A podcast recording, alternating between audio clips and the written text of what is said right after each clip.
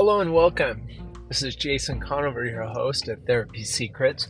I'm a practicing therapist, life coach, and Arbinger facilitator, and really happy to bring the ideas and concepts coming fresh out of therapy and coaching, facilitating every day. One of the thoughts I had first thing this morning that really stood out to me is that the solution is rarely what we think it is.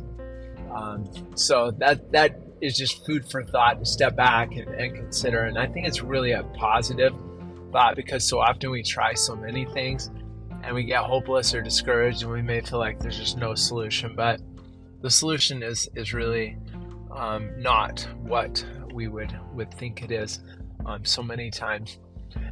The other day I had an epiphany that kind of is in alignment with this. It really hit me powerfully. So often we're wanting to influence other people in our life, our children, for example, our roommates, our companions, spouses, people at work.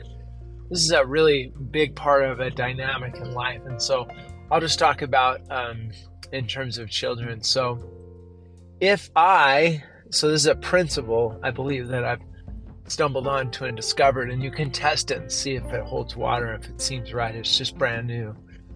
In many ways, in some ways, I've encountered these thoughts before as well. But the thought is that if it was my example that led the person towards the behavior that I'm now wanting to change, that I may not be the person that can actually do that inviting.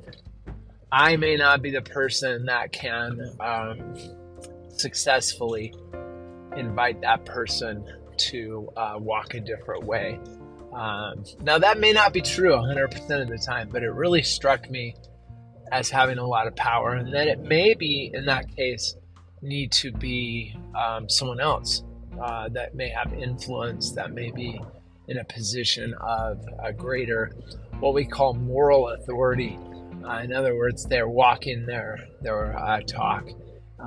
They're living a path. Now, again, you guys can think about that, and I'd love to hear from you, your thoughts, but it's really something to consider. And I think that we all need each other, and there's lots of different times when different people can make a difference and impact people in a different way, in a different perspective. And that's part of why I'm doing this podcast, is to reach out to people, and for those that it will make a difference for and touch, that's fantastic. So the purpose, of this podcast is really sharing these ideas and to extend the ideas of therapy to as many people as possible, these concepts to be helpful and to encourage your well-being and happiness, and mine as well, in the journey. So take care, and thanks for listening.